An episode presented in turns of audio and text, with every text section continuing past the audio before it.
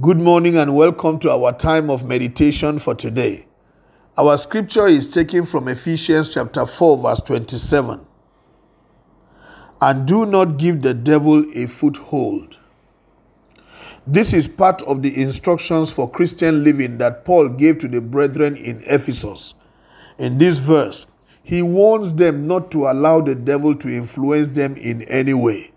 This is because the devil is always out to enter into the heart of anyone to influence them to do the wrong things.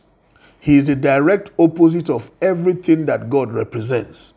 Right from the Garden of Eden, we can see the manifestations of the devil. He always comes to steal, to kill, and to destroy. He is a deceiver, presenting things of this world to us that look nice, presenting the things of the flesh that look pleasurable you must beware that you do not give in to him.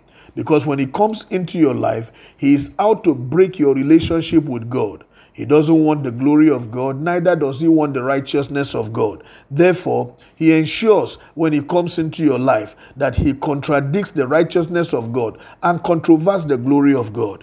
You must not allow the devil to come into your life or influence you in any way because you are a child of God. Matthew chapter 26, verse 41. Jesus Christ, speaking to his disciples, said unto them, Watch and pray that you do not fall into temptation. This is what you must do every day so that the devil does not have an opportunity to express himself in you or through you. Because when he does, he will put you against God. I want you to take note that your life is in the hand of God, but you must take responsibility to ensure that you close up every opening that can give the devil a foothold in your life. When Peter spoke in 1 Peter chapter 5 verse 8, he said, "Be alert and sober in your mind.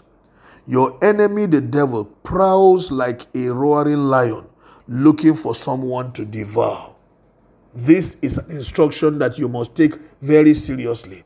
The devil is cunning, he's all over the place looking for someone he will take advantage of.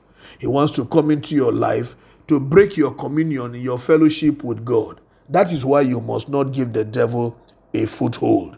Though you have given your life to Christ, if you allow the devil to have his way, he will break your fellowship with God, he will disengage you from God, and begin to lead you to a life that will end up in hell. You cannot afford to yield yourself to the dictates of the devil. The devil is evil, he hates God and does not want anything that is godly.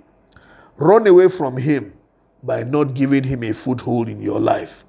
In 1 Peter chapter 5 verse 9, the word of God says resist the devil standing firm in the faith.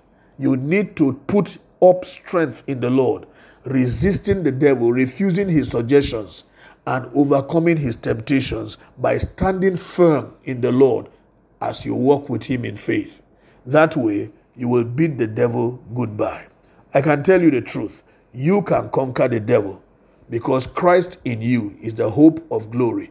With Christ, you are strong, strong enough to overcome everything the devil presents.